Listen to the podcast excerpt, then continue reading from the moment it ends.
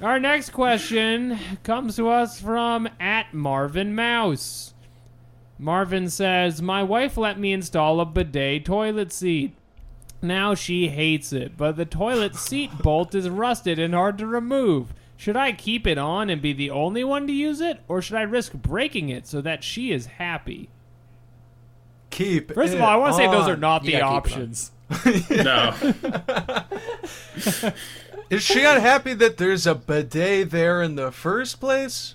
I mean, I get it. Like the the mail order bidets you get, they're a little plasticky and cheap, and you feel That's a little bit unsettled when you sit on them.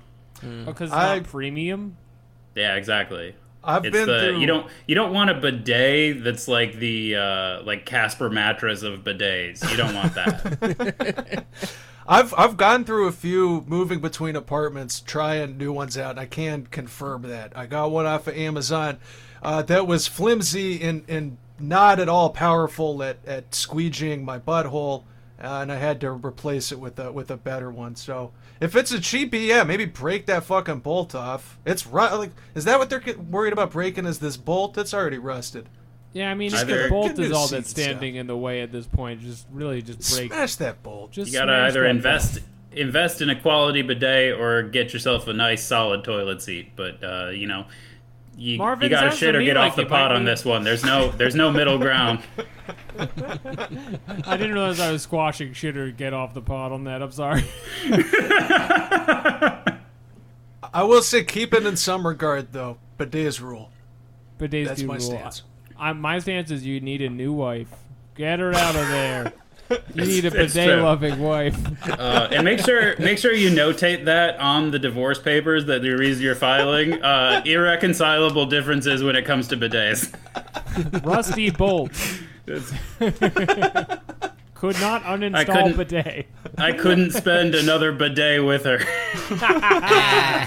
Now this is a podcast. What we're doing right now, this feels like something. Okay. Okay, so this person does not want us to read their at, but uh, they said, I met this person on a dating site during COVID, but because of a number of different factors, we decided to just be friends. We have talked every day since, and they are now one of my best friends. I get my second vaccine dose soon, and am going to be interested in seeing them in person. I've had off and on romantic feelings for them this whole time we've been talking. Do I share my feelings and potentially make our friendship weird, or do I keep it to myself and try to preserve this important friendship? This makes me feel like I'm in high school again, and I hate it. Please help. This entirely depends on how it was expressed. Uh, the the lack of romantic feelings. If there was a conversation had uh, where somebody shot a shot and it got shot down, then don't. You can't bring it back up. You can't try to necro this relationship. You can't do that. Shooters Uh, don't shoot your shot. if it just if it was just sort of a slow slide into friendship like if you didn't necessarily instantly light up romantically and then you kind of slid into friendship then you can maybe bring it back to the forefront when you meet up again but if there was a specific conversation had re the nature of the relationship you cannot rehash that it has to stay casual I, I How would often do argue. you guys get this question? I feel like this was on when I when I did your podcast. We've had people ask this a, a few times, like dealing with kind of uh, unrequited type stuff or, or It's the a tale situation as old as preserving a time. friendship. Yeah. Yeah, Uh, I, I I'm with Arthur on it in terms of don't rehash it if, if it was kind of a big thing at the beginning. I'd also just it's kind of how how you present it too. Like if you say this and kind of couch it in like. I, you know, still, this is how I feel. Like it doesn't affect my feelings of the friendship towards you.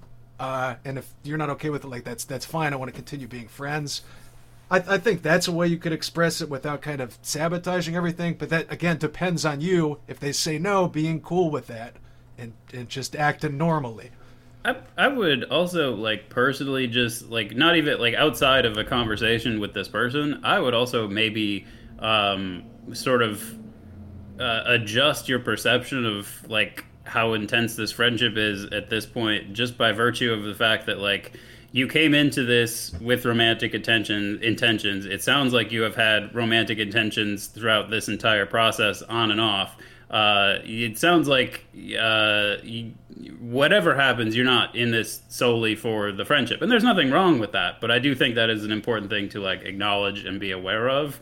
Whereas, like, you know, uh, if if you guys were really like best best friends, then I feel like the friendship would be a little bit more pure and not so much like having an ulterior motive on one side or the other as far as going, or yeah you know, well and and the the positive side of that is that if if that's something that you are both experiencing then you probably you guys are probably just gonna get together.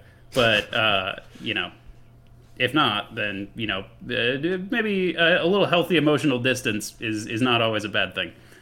I feel that my advice sure. is to cast the die of fate and let it roll decide the game Thank you for What's writing in.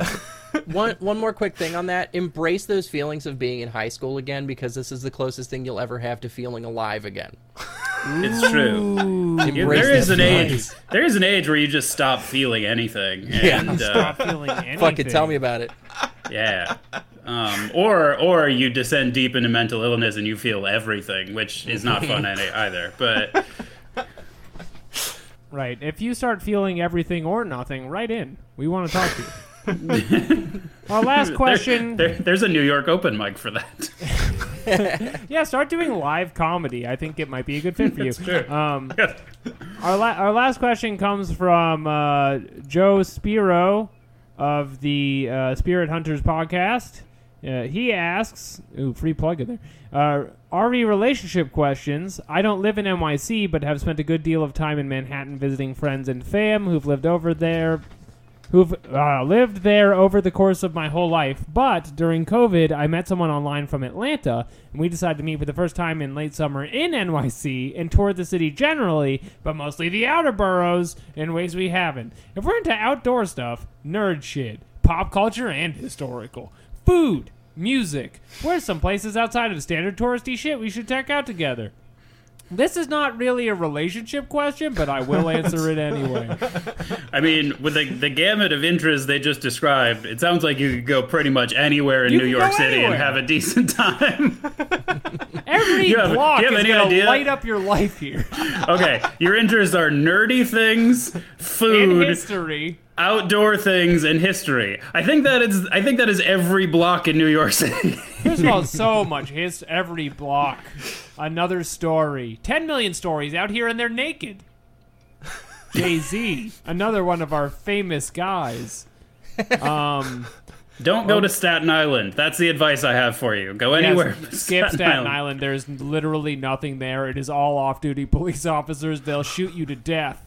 Um, It is minor league baseball and coronavirus.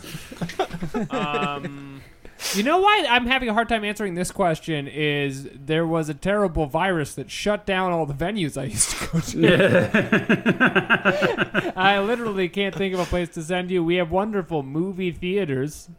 Uh, if you're if if you're if you're coming in June, I know for a fact there's a Bright Eyes concert you can go to because me and David Twitty are going to that. So come out and hang out with us. Meet your uh, meet the David Hates David podcast at the Bright Eyes concert. Live at Bright Eyes, it's David Hates David watching the concert. uh, oh, go to Prospect Park. It's a really good park. It's Um, true. I I don't think tourists know about it for whatever reason. They always go to Um, Central Park, but it's What better. about like what about like artichoke pizza? Is that tourist shit? That was pretty good pizza. I love fine. artichoke pizza. Do that. Get some pizza. People give it a lot of shit, but it's like uniquely not like other pizzas. I think if you're having unique New York experiences, put a slice of that creamy pie in your mouth, bud.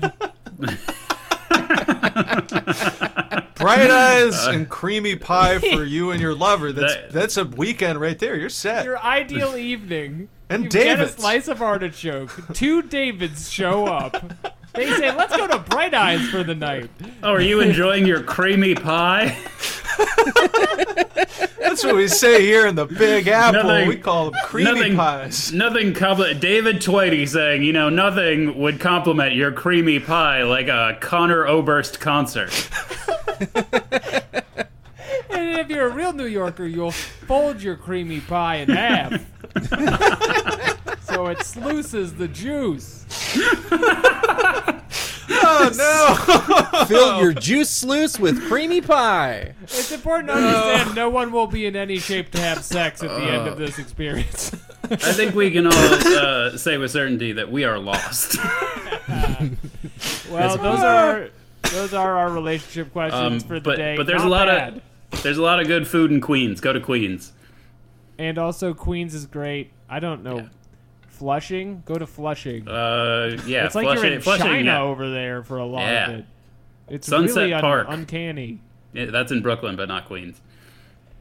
Go to some parts of Queens, but not others. A lot of it's Yeah. residential. Thanks for writing in. um, I think that does it for our relationship questions. Good job, everyone. Shake hands. we're and we're shaking. Oh, we're, we're, reaching shaking. towards our cameras and moving our hands up and down. That's the closest like- we can get. It's just like real life. this is what it's like in the before times. when doves Well- cry. I was literally gonna say when doves cry, and then I backed off of it, and then you said it, and then I said this. Yes. On that Alex note, is so mad at all of us right now.